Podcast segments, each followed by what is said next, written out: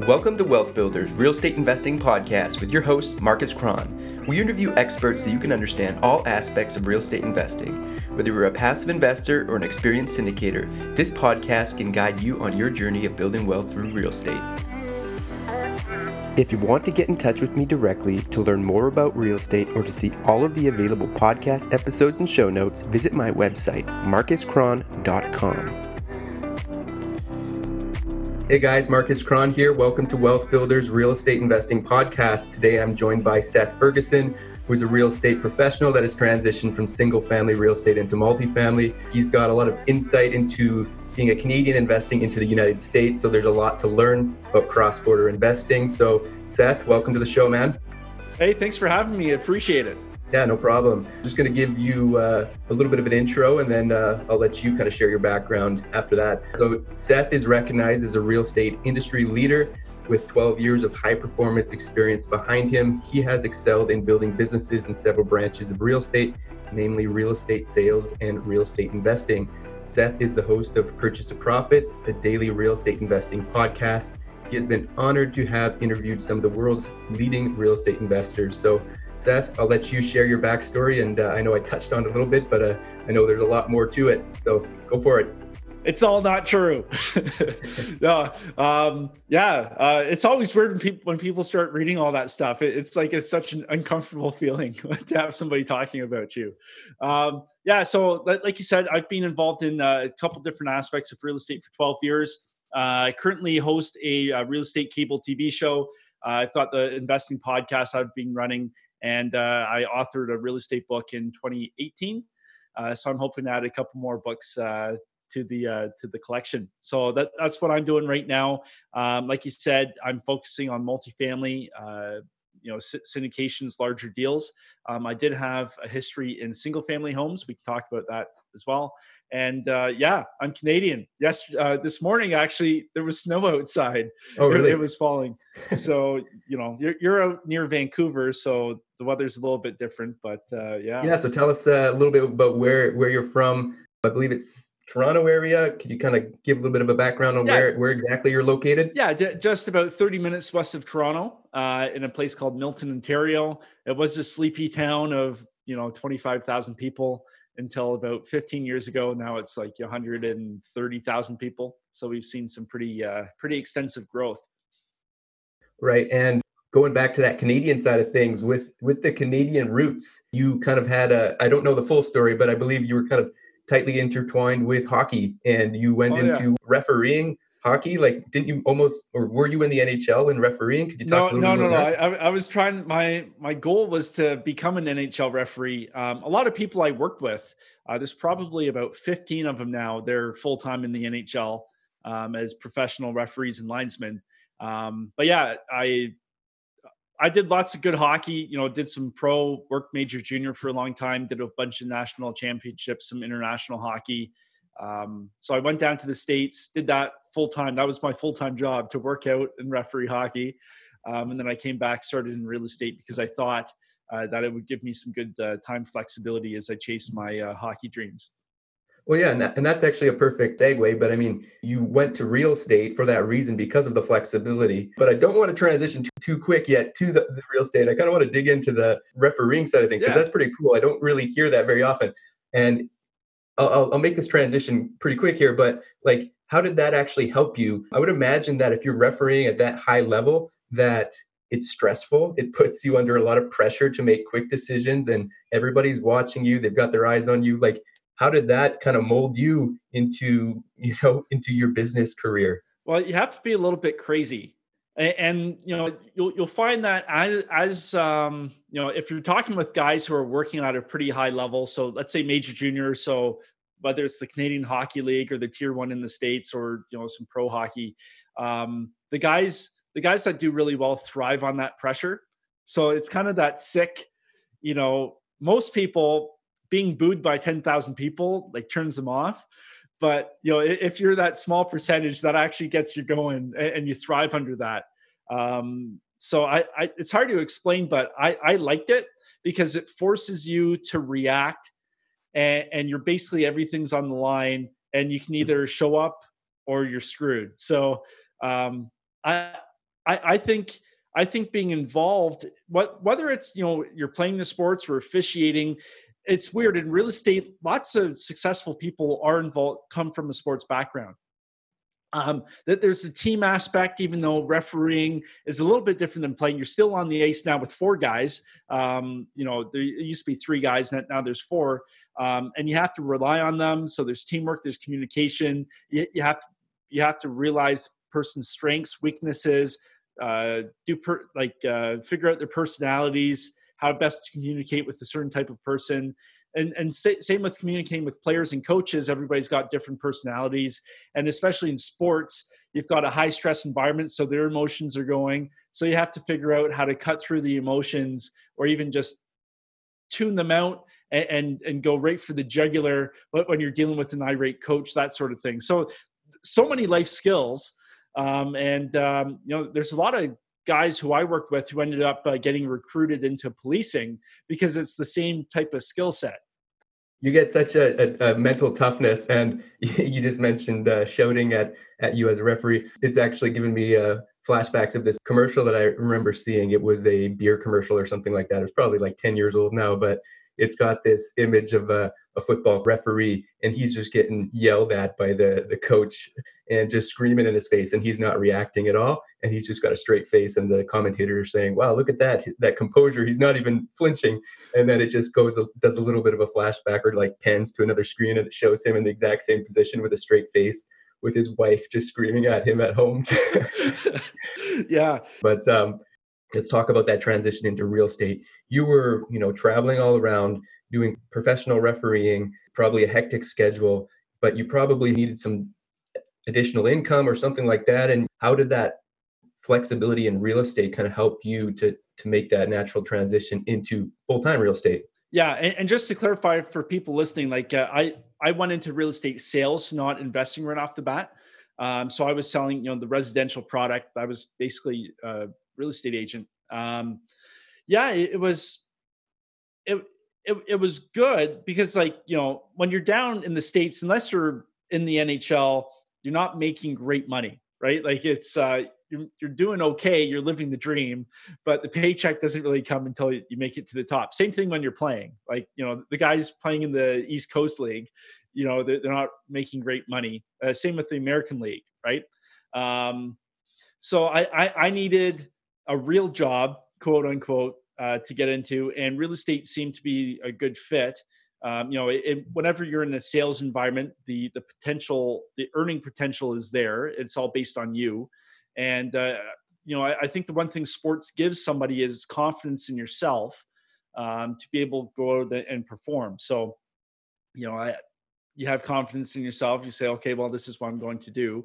Um, ended up developing a, a pretty good client. Like I, I, was making what most people would consider really good money. Um, I had the house with the waterfall into the pool. I, I, had some nice cars, you know, all that sort of stuff. Um, so it, it, it, was it was good to me. Um, but I realized that you know I when with commission or what other income you know the income comes in you pay your bills and then it's gone but there's no portfolio there's no asset left um, there was my house but there wasn't a portfolio of assets that continued to grow. So that's really what shifted my mentality. And I, I, figured out hey listen i have to start acquiring other properties and start building something so the money just doesn't go through that uh, revolving door. Did you come to that realization on your own just kind of realizing it like hey i'm not building anything? Or was it you know somebody putting the bug in your ear or you no, know some no, type it, of education no it, it, wasn't somebody that put the bug in my ear like I, I just realized that you know I, I knew that the more successful people they all dealt in assets because it, it's you know you can either work 100 hours or you can acquire an asset like and and change the asset and you will get paid far more than working your 100 hours um, so once i realized that i needed to start um, acquiring other properties and building a portfolio I, I read every single book there is you know rich dad poor dad which is more kind of the, the general thinking the theory behind it uh, don campbell a canadian author uh, he's authored a number of books uh, same with uh, Russell uh, Westcott, who was on my podcast. Great guy. Um, he co-authored a book with uh, Don Campbell. So all of those books, you know eat them up. Those are great for people entering real estate investing. Uh, they lay down the ground rules. It, it's it's very easy to digest. I, I highly recommend those books. So i just started reading through all of those. I didn't even listen to any podcasts. I didn't really know what podcasts were at the time. And uh, and just started uh, prepping myself. Like the, the good thing is i knew the product because i was selling it um, and I had sold it for such a long time. I think I got my real estate license when I was 23, 22, 23. Um, so, you know, I knew the product really well. It was just now I had to acquire it for myself rather than just sell it to somebody else. Right. And you mentioned a couple big names in the Canadian real estate investment yeah. world, Don Campbell and and Russell Westcott. Those are actually both British Columbia guys. Well, Don Campbell lives in the same city as I live in, and Russell's probably about half an hour away. Anyways, those guys are are well known in Canadian investing. Might not be as well known for any listeners that are listening outside of Canada, but uh, those are you know very influential people in the investment space for uh, Canadians for sure. So glad that you mentioned those guys. Yeah, Russell Russell is the JV Jedi. So anybody looking yeah. to do uh, partnerships, yeah. and uh, I'll, I'll, plug my podcast. So um, I did about an hour and a half interview with uh, Russell uh, when he was in uh, Toronto. So take a listen. Yeah, JV Jedi. He's definitely got a lot of passion and, and excitement when he presents, and very knowledgeable guy. So you you had that realization. You you wanted to start acquiring assets. I don't fully know, but you might have started with it in single family. Can you kind of fast forward a little bit into multifamily? How did that happen? How did you do that? Yeah, so it all. Um, my my son was born, um, and you, you look like a pretty young guy, so you probably don't have kids. I actually got my uh, well, funny that you mentioned this. I've got my first on the way. Oh, nice. Due this week. oh boy. Okay, total game changer. Total yeah. game changer. Okay, so I, will I'll give you a little bit of a glimpse into what's going to happen to your life. So, at least for me. So, um, I, I remember holding my son for the first time. He was very like he just like popped out, and uh, it was like instantaneous. Like your life changes in a flash, blink of an eye, everything's different and you feel an absolute need to do more and be better not for yourself anymore but for your son. And i found that very powerful because i you know before i was like okay well let's start buying properties let's do all this stuff and it was all about me. But it over like in a in a flash it now becomes about somebody else. And that's such a strong push and strong drive. And at that point I knew that I need to really scale up my investing because I knew that was the best way to uh, you know build security and, and, wealth for for my family now. Um, so I so I started racking my brain. Well, I knew this the single family product, but financing gets really tough once you own a couple houses. Um, it, it's hard to bring in other outside capital. It's not conducive to raising large amounts of money, and you know any single invest single family investor will tell you they hit a financing wall and then they hit a capital wall uh, it happens to everybody um, so I, I needed another type of real estate to take me to those big that that bigger scale and i i I came across multifamily and then everything just started clicking in my head.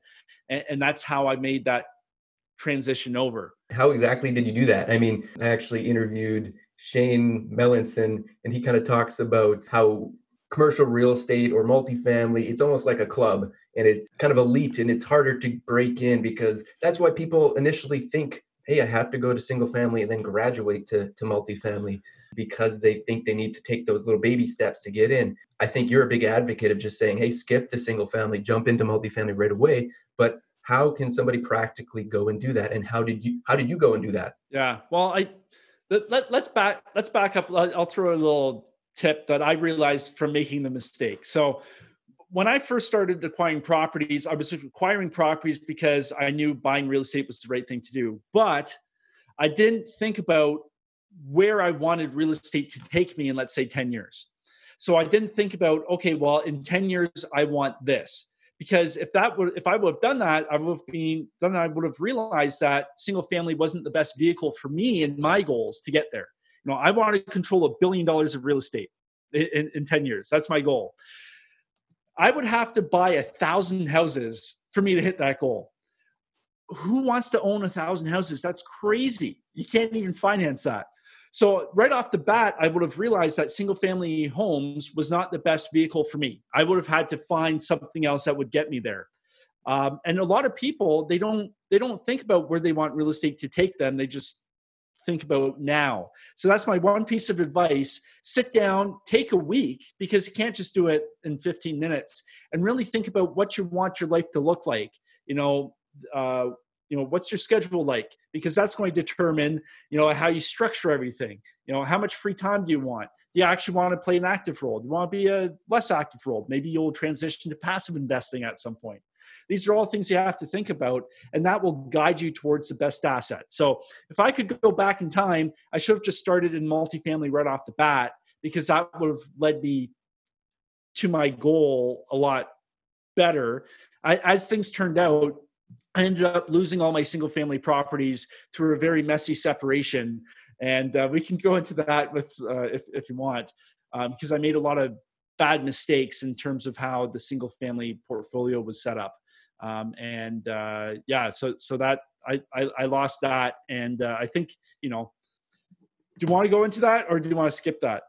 No, it's it's okay. We can we can skip through that. I okay. mean, we want to focus on the positive here and, and yeah. focus on the the multifamily side of things. So, and like you said, you kind of highlighted an important part there. It's like even to your you know brief little lesson you kind of shared there about hey, it wasn't structured quite properly, or you have a, a handful of single family properties and they all got their separate mortgages. And and could you imagine if you years down the road when you're looking to pass along some of this wealth to your your son and okay son here's 200 houses 200 properties here's 200 mortgages like all these different things that come along with that it would just be a, a, a nightmare for the administrative burden to keep that straight and that's kind of kind of speaks to the advantages of multifamily because you have one property but you have 200 units on it potentially right? So could you quickly highlight some of the the major advantages other than kind of what was noted right there for multifamily? Yeah absolutely. Well first of all you mentioned uh, debt and financing. Um, it's very different. With multifamily we have something well in, in financing we have recourse and non-recourse loans.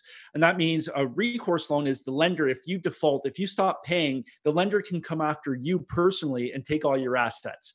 Um, in commercial real estate it's very common to have non-recourse loans which means the lender you're guaranteeing the loan with the asset but the lender can't come after you personally. So it's a better way to to really um, uh, finance your properties because it gives you as an individual security. The lender wants a 200 unit property because the cash flows. They don't care about you. Uh, they want to take your asset. Um, and then also with commercial lending, uh, the, the lender cares about the asset first. Everybody knows when you go to apply for a residential mortgage, so let's say seven units or under, the lender looks at you. So they want to look at your gross debt service ratio, total debt service ratio, your income, because your income has to support the financing for the property. And you know, we talked about that financing wall. A lot of investors hit that wall because of that. With commercial financing, it changes because the lender is it's all asset focused. Sure you come into play absolutely but it's the asset that's at the forefront. Um, so if you're buying a 200 unit property the lender cares about the cash flow on that property. You know what's your game plan? What's the business plan to push that value drive that value force it? You know all those things come into play. It's more it's more like buying a business because we are buying a business. It just ha- the business happens to be tied to real estate. Uh, so th- those are advantages there. Also, economies of scale. Property management costs for a single family home, you're paying 10 to 12% for a property manager. You know, uh, we, have got a 278 unit deal, we're paying 3%. Um, you know, same thing with on site. When you have scale, you can have full time staff on the property, you have full time maintenance teams, you have full time um, you know property managers on site to deal with problems full-time leasing agents that sort of thing rather than in residential if you own a duplex the property manager swings by once a month does the rent collection and, and that's it and you're paying 10 to 12 percent. You know the, your your price per u- the the expenses the ratio between how many units you have units you have and the expenses uh, you're paying uh, the cost per unit for expenses goes down drastically. You've got instead of a hundred different roofs or roofs if you're in the states. Um, you know, with single families, you're dealing with maybe six in a larger multifamily property. So all these things are, you know, plus the structuring. Uh, once you get into larger commercial real estate, uh, you you syndication is common. Um, dealing with funds is a lot more common, and it's it's a better vehicle for somebody to passively invest in uh, because they're afforded protections under the law. And it's also better for you as the operator to bring in that money. It's a better structure. Uh, you know, th- there's we, I'm not sure if you want to get into all, all, the all that stuff. And and we could probably go on and make this whole show specifically about advantages of multifamily and, and the benefits of that. And and you touched on probably just the surface of, of some of the advantages there and some great great advantages for multifamily. But I want to talk next about something unique about what you're doing. And I'm a Canadian myself, but what you're doing is you're actually investing cross border into the United States. Could you talk about some of the complexities that might be involved with doing that? Sure. Yeah. I think foremost, somebody has to be aware of the uh, the tax code and uh, and how everything flows through from the IRS to the CRA. Um, obviously, IRS, Internal Revenue Service, CRA, uh, Canada Revenue Agency. Um, because if you're looking at uh, US real estate on the internet, a lot of the education is geared towards American citizens. So everybody tells you, oh, well, an LLC is the right structure. Everybody's heard of an LLC. Well, that's great unless you're bringing the money back to Canada because CRA does not recognize an LLC. So basically, what happens at that point, because CRA doesn't recognize it, it doesn't flow through. So you're getting you're paying double tax. You're getting bang for tax by the IRS, and you're getting bang for tax by CRA. Nobody nobody likes paying tax, but nobody likes paying more tax than they should. Um, so w- whenever you're investing in the U.S. as a Canadian, you have to really make sure that you're investing uh, through an LP, a limited partnership, because CRA recognizes that and allows you to flow that through so you're not getting double banked. Um, I'm not a cross border accountant. I'm just letting people know through my own experience. Um, structure is so important. And I've seen people get hurt because they go online, they, they take a course, but it's not it's not geared towards cross-border investing so they get structured the wrong way and then they end up paying a ridiculous amount of tax yeah, because essentially there's a, a, tax treaty between Canada and the US. So if it flows through that limited partnership, you get taxed twice, but then you get a, a rebate or whatever yeah. it's called on your taxes. Is, is that kind of how that works? Yeah. So, so you get credited for the tax you've already paid, right? Um, so it, so just make sure if you're looking to invest cross border, sit down with a very experienced cross border accountant.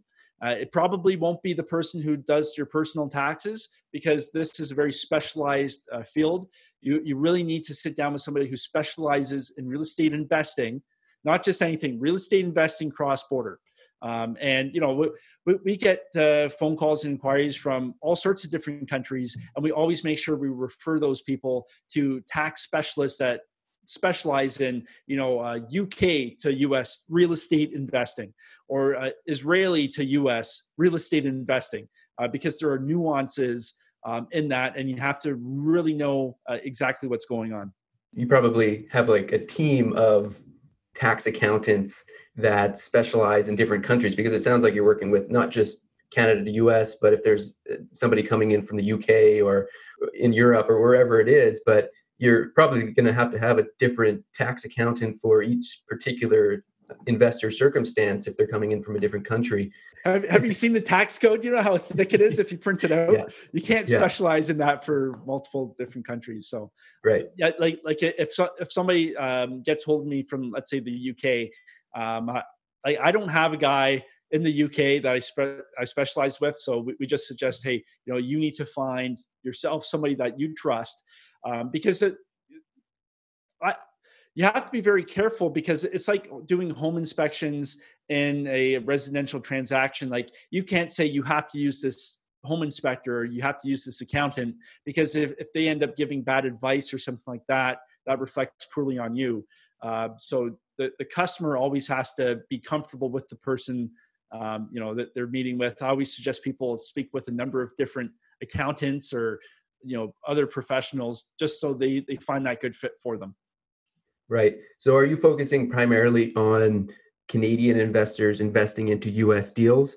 Or are you also bringing in US investors as well? Can you kind of touch on how that works? It, it's it's split um, you know, there are some things in in the hopper right now that may come to fruition um, here in Canada that I'm not ready to talk about yet. So there may be a Canadian option for people pretty soon. Um, but but right now, my focus is, you know, a lot of Canadians see the value of investing in a market like the U.S. Uh, the product that we're that we're acquiring is different than the product available here. Uh, the size of the market is a lot different. Um, you know, the laws are a lot different too. You know, you take you know rent control in let's say Ontario, um, which is I, I, have my own opinions about rent control, um, but you know Ontario is very tough to force appreciation to add the value on an asset like that um, in a realistic time frame to get a good return for your investors because we've got the government basically dipping their hands in and telling you what you can and can't do. Um, whereas you go down to let's say a market like Texas, um, it's like freedom country. It's like uh, Alberta, uh, where you can force that value, and the landlord, the owner, has a lot more rights. Um, so I, I, went off on a tangent. Um, I forget what I was I was supposed to be talking about. Yeah, no worries. So it, it sounded like you you mentioned you're doing both. You kind of have a blend. I think that's yes. where you left yeah. off there of, of, investors from Canada investing cross border into the U.S., but also some UN, U.S. investors also investing into that same deal. Does that raise any and and that's accurate, right? Yes. Yeah. Okay. Okay. So does that raise any complications just from the managerial aspect of obviously different countries and even have different securities regulations, but also individual provinces and states within US and Canada have different securities commissions and how they all regulate things. So how how do you manage that complexity? Yeah, it's it's actually not too bad because uh, you know as long as your documents are drafted the right way. So you always want to find a really good lawyer who has experience in, in syndications or creating funds whichever one you're, you're doing. Um, and, and, you mentioned the securities laws. Um, they're actually very similar um, between both countries. Um, so you know we, we, deal with accredited investors. So, so somebody who owns um, who, who, makes $300000 a year or, um, or sorry $200,000 a year or is a couple $300,000 a year or has a million dollars in assets, uh, not including their principal residence. That, that's an accredited investor on both sides of the border. That's who we stick with uh, because the they're more sophisticated with their money. Um, they understand how money works a little bit better. Like I don't want to take somebody's last twenty thousand um, dollars. That, that's not what I'm about. I, I want to I, I want to help somebody invest their money in an amazing vehicle, get the tax benefits, get a great return on the money that, that's very stable, that's going to weather uh, recessions because it's proven. Um, you know, if you look at historical data, the you know rule number one of investing is don't lose your initial capital. Uh, and that's why multifamily is such a great vehicle for that because it's so stable in downturns. You get the tax benefits, all that sort of stuff. So those are the people I want to work with. Um, and yeah, accredited investors, both sides of the border, it, it's basically the same thing. Yeah, I, I know I know that as well. That those accredited investors' status or criteria are exactly the same for Canada and the U.S. Obviously, there's probably a difference with the currency exchange rate and all that, but um, for how they qualify. But you know what? That just came to my mind now. That's another topic right there. Is the um, currency exchange yeah. and how that might look into a particular deal where hey like that's another layer that you have to deal with when you're structuring a deal. If a canadian comes in and and the dollar buy at a you know high dollar then it drops. Like it, it kind of like can shift how your projected returns might look. So how do you kind of deal with that and how do you navigate the currency fluctuations yeah, no, very good question, and that does sometimes come up. Uh, what I find a lot of times is um, when you're dealing with accredited investors, they've got their U.S. account and they've got their Canadian accounts, so they're not really uh, switching it back and forth very often. Um, you know, yes, if you're a Canadian and you're converting to U.S. dollars, um, there is a difference in the exchange right now, and historically there has been a difference. Um, but keep in mind though, like your returns are going to be in U.S. dollars as well. So it, you get you know uh, it's like a balancing act um, also you have to think about the long-term life of the property you know is the because there's no rent control because of the large markets we're dealing in and the type of product we're, we're working in um, over that's let's say the five to seven year hold horizon until um, until you know we divest ourselves of the property. Does that meet your criteria as an investor? Even with the exchange rate, and when we sell, you're going, you may exchange it back to Canadian. Does that fit your goals? Does that meet your criteria? If the if the answer is yes, do the deal. If it doesn't fit, I don't want to force you as an investor to invest with me. That, that's not what I'm about. Um, but yeah, t- typically when you're dealing with accredited investors, you're dealing with you know a, a more sophisticated type of person, and they understand uh, the current the currency aspect, and most of them actually have a separate U.S. account. Right. So you're typically, like you said, they already have their own accountant that they're they're dealing with. So you say, well, you, you probably have to educate them to a particular level on how your deal would work. Uh, but at a point in time, you just have to defer to that expertise of their accountant. And you've kind of stressed the importance now a handful of times of like, okay, rely on that accountant, rely on that attorney or their lawyer.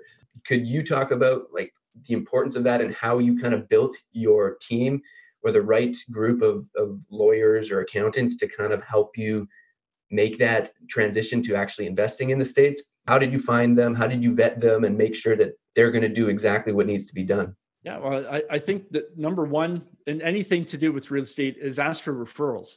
Um, you know if if you see somebody very successful um, who's doing a really good job ask them who they use you know if somebody's done let's say 50 deals and you know all their deals are really well put together and, and all that stuff you know you want to find out who's man who's who their property manager is. You want to find out uh, who their lawyer is who's who's doing all the paperwork who their accountant is because you know uh, the proof is in the pudding. Um, you know so you want to ask you know who they're doing who, who they're working with. Um, you doing a google search and picking up the phone isn't probably the best way to do it um, same thing with finding a real estate broker. Find somebody who's had a great experience. Find ask them who they used. Uh, you just don't go to google and find yourself a real estate broker. It doesn't work that way. So yeah my, my piece of advice ask somebody. Just ask. And, and, you know you alluded to real estate investing being that small tight knit community. Um, the majority of people are very happy to help out. You know, if I pick up the phone, most people are happy to speak with me and you know walk through something or talk about you know get their take. I give my take. Um, everybody's pretty welcoming. So if you ask them, "Hey, who's your lawyer?" You know, they'll, they'll usually tell you and give you an honest opinion. Yeah, no, and I totally agree with that. Like alluding to that part of it being kind of a club and, and people in it.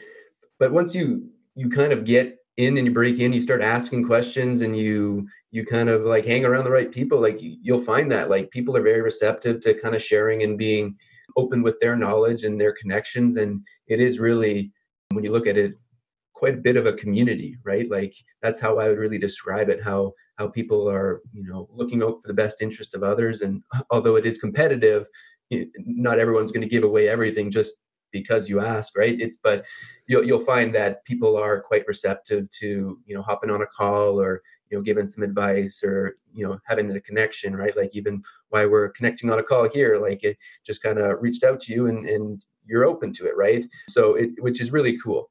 Have you found that there's any particular hurdles for your investors where you know you present them a deal and kind of say, hey, we're investing in the states? Where they kind of said, well, this is kind of risky because I'm going to the States and because of these factors and because it's far away. And like, what were the main objections that you typically have to deal with for an investor looking to come in in a deal in the US? Yeah, well, I, have actually found the majority of conversations I have are educational by nature because the people I'm speaking with have never considered, you know, large commercial real estate as an investment vehicle. And I, I think this, you know, we could go off on, on a long tangent. I'll I'll try to avoid it. But you know, what, as Canadians, we're all told, you know, you invest in your RSP, which is usually a mutual fund sold to you by the bank, and that's what you do. Um, most people don't know that there is so much opportunity out there where your money is going to work so much harder. Plus, you get all these tax benefits. Um, but people aren't educated. So when I'm sitting down with somebody, they're like, "Hey, you know, Seth, I, have heard you're doing this apartment stuff. You know, what is it all about?" I have those conversations and it's it's great because their, eyes start opening up. And you know, I had one guy um, who very successful business, like he owned like I think six or seven different businesses, very successful. He's like, why didn't somebody tell me about this 20 years ago? Um, they, they just don't know. So I, I, think that's the major hurdle is education. Um, so, you know, the, the first time bringing real estate into somebody's lives, you know, they're not going to invest right away. And I, I don't want them to. I, I want them to learn more about it, get educated, and, and then when they're ready, when, when they when they see the benefits and they've worked it through, then they're ready to invest. So I would say number one, that is uh, the biggest challenge. Okay, so what is another challenge? Well, going into the states, you're looking to get financing, you're looking to get a loan. What I've kind of heard is that you basically you could have the biggest balance sheet and be the highest net worth person in Canada, but the banks, when they look at you across the border in the States, they're going to say, well, you don't have any credit down the States. You don't own any properties down here. And you're basically starting from scratch.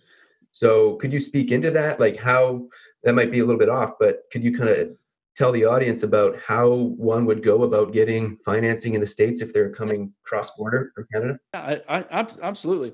Well, but when you're dealing in commercial property, you know, nobody does it on their own.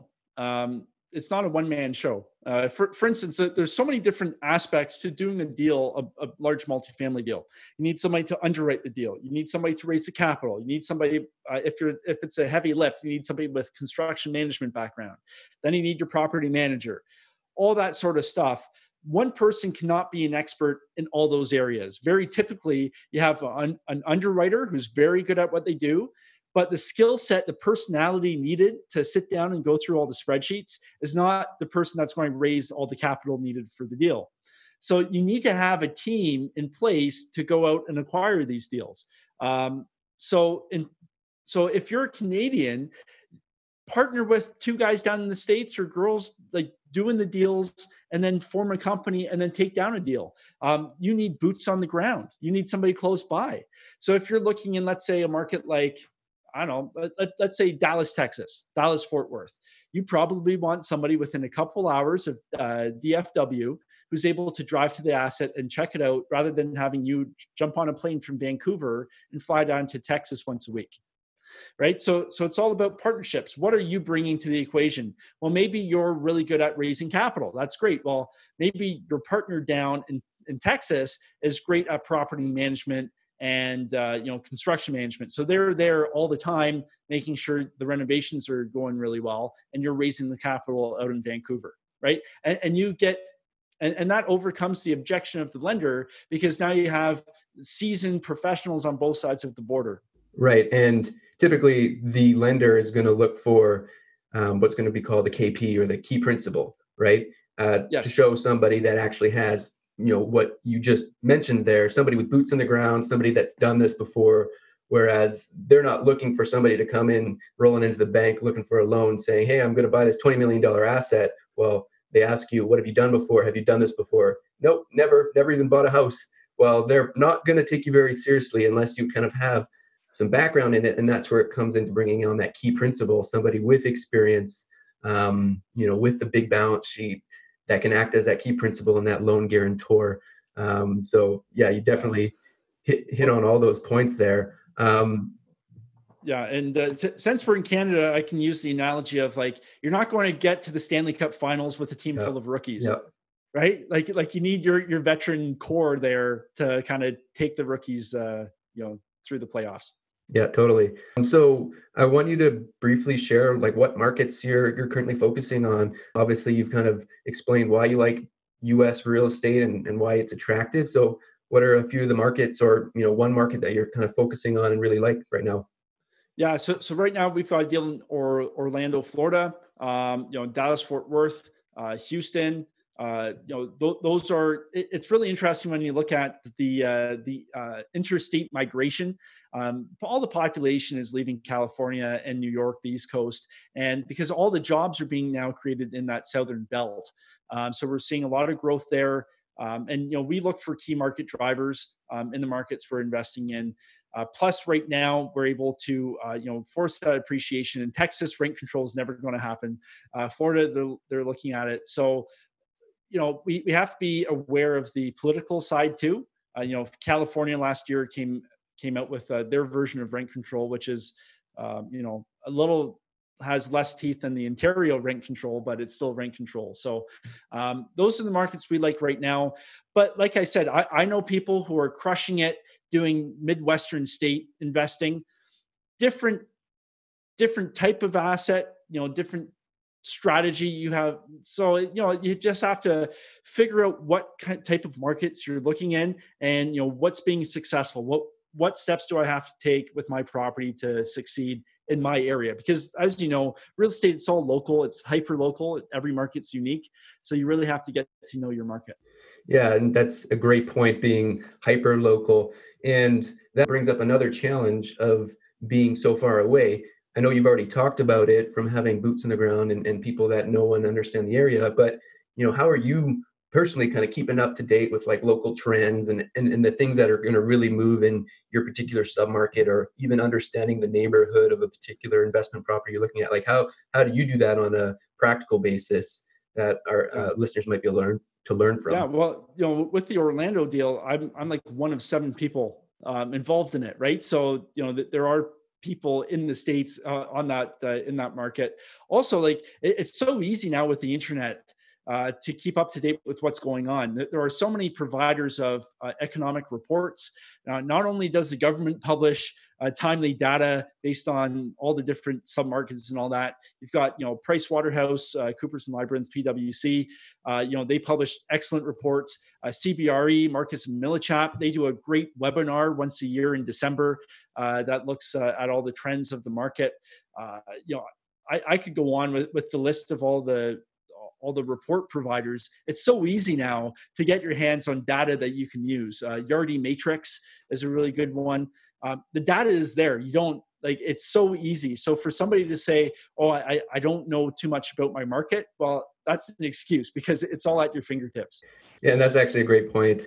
I mean, at, at some points, it can almost seem like it's too much data. It's almost overwhelming at points where you're like, well, it's hard to digest and, and take it all in. But all those reports that you referenced are great reports and want to highlight them again because our listeners can really you know dig into a market and, and learn so you mentioned the pwc report uh, cbre has a i think it's called the biannual cap rate survey or something like that and then marcus and millichap has um, i think like a, a top list of potential markets across the states in north america so those are great resources to check out so I know you mentioned your goal there about, I think you mentioned a billion dollars. So this is kind of the last topic I want to touch on here. But, and what did you say? Five years, ten years, or when no, was no, that? That's my that's my ten year goal. Ten year goal. Okay. So I was going to say, what do you, where do you see yourself in ten years? You already, I've we've already kind of determined that now. So what what steps or how how do you anticipate moving forward to get there? Yeah. Well, I I, I've seen from people who are, you know, a couple miles ahead of me on the racetrack right now that uh, really it's like a snowball effect, right? Like you, you have to get your first number of deals under your belt, and then it just gets bigger and bigger and bigger, and then you start doing bigger and bigger deals. Like you might start out and do like a, uh, let's say a ten million dollar deal, then your next one's a thirty one, and then sooner or later, like you're doing hundred million dollar deals, and then it just snowballs even quicker. So for me right now, it's all about getting to that critical mass and and just building that track track record of having my my hand in deals. And at that point, I you know I've seen it with other people. It just out of almost happens overnight but it's taken a whole lot of work to get there. Um, you know where things just start to shift and then you know the, the inflow of money it becomes a lot easier because you have that track record now you've built your reputation. So that, that's that's what i'm focused on right now. Um, and you know five years five more years of solid work is going to pay off dividends down the road. Absolutely. No that's awesome. And and i want to congratulate you on that last deal you did um, i know you didn't touch on it in too much detail here but i know you, you briefly told me about it before the call before we started recording here i believe 258 units and in Orlando. And it's just a great, great asset and, and it's going to kind of springboard you and help you kind of continue building your track record and, and move forward. And that's an amazing deal to take down. So congratulations on that one again. Yeah, I, I was pretty pumped. Oh yeah, I bet. So before we wrap up this conversation, I want to take it to the final four questions where you give short to the point answers. So what is your favorite real estate or business book? I can't say mine So I, I, would say uh, um, I, I, like the E Myth by uh, Michael Gerber. Yeah, that's a great one. And hey, go ahead, plug your book. I, I actually don't even know the name of it, so go ahead. Oh, yeah, it's called uh, Sell for More. Um, it's uh, it's based um, it's targeted towards residential sellers and how to sell your home for maximum value in any market. Okay, perfect. What is one thing you wish you knew when you got started in real estate investing? I would say that there's a world called commercial real estate. There you go. So, what's a daily habit that helps you be successful in real estate? Uh, workout, exercise. Yeah, keeps your mind right. Uh, and when do you yeah. do that? Is it morning, late morning, in the evening? Okay, perfect. Yeah, morning. Yeah, morning routine. Get, get it, off right. It done. Yeah. yeah. Okay, so you know it sounds like you're quite busy with what you got going on you're doing i think a daily real estate show and and i was surprised in kind of seeing your show and you, you haven't had it going for that long but you already have like what 100 200 episodes it's crazy and so much content out there so you're definitely busy with things but you know in your free time what are you doing for fun Oh, I'm a huge history nerd. I'm uh, writing a nonfiction book uh, about the War of 1812. So, a huge history nerd. Uh, play the bagpipes too. So, I'm a big music guy. So, and then I hang out with my son. I've got a three year old. So uh, we, we, keep pretty busy. Awesome. So, uh, how can our listeners get in touch with you? Yeah, uh, you can find me at sethferguson.org. Don't go to .com because that's an evangelical uh, preacher. Um, or you can find me on YouTube, uh, youtube.com slash Seth Ferguson. And my podcast is called Purchase to Profits. Yeah, and I urge list, urge you listeners to go check out his show. It's a great show. I've listened to numerous episodes and it's fantastic. And also, I don't think you've already mentioned it yet, but uh, you've got a TV show. Is that right? Oh yeah, yeah. I've got the cable show, so that, that's a lot of fun. And uh, you know, it, it's a general real estate show, so we don't focus strictly on investing, yeah. but uh, we do cover it. So, yeah. it, what's the name of, of it? I, I I don't know, and I want to hopefully check it out sometime. Yeah, it's called Real Estate Simplified. If you're out in BC, you won't be able to get it, um, it but it's available. You know, in Ontario. Okay. So if somebody's in Ontario and they're a Cogeco subscriber, yeah, uh, you, you can get it real estate simplified. Awesome, awesome. So it was great having you on the show today, Seth. Really appreciate you sharing your knowledge and and everything that you've kind of learned about investing into the U.S. as a Canadian. Well, I wouldn't say everything. I mean, I'm sure there's so much more. We could go on and on and on for days about this stuff, but really gave a good high level overview for my listeners. So thanks again, and uh, talk to you again soon. All right. Thanks for having me. Yeah, no problem. Take care.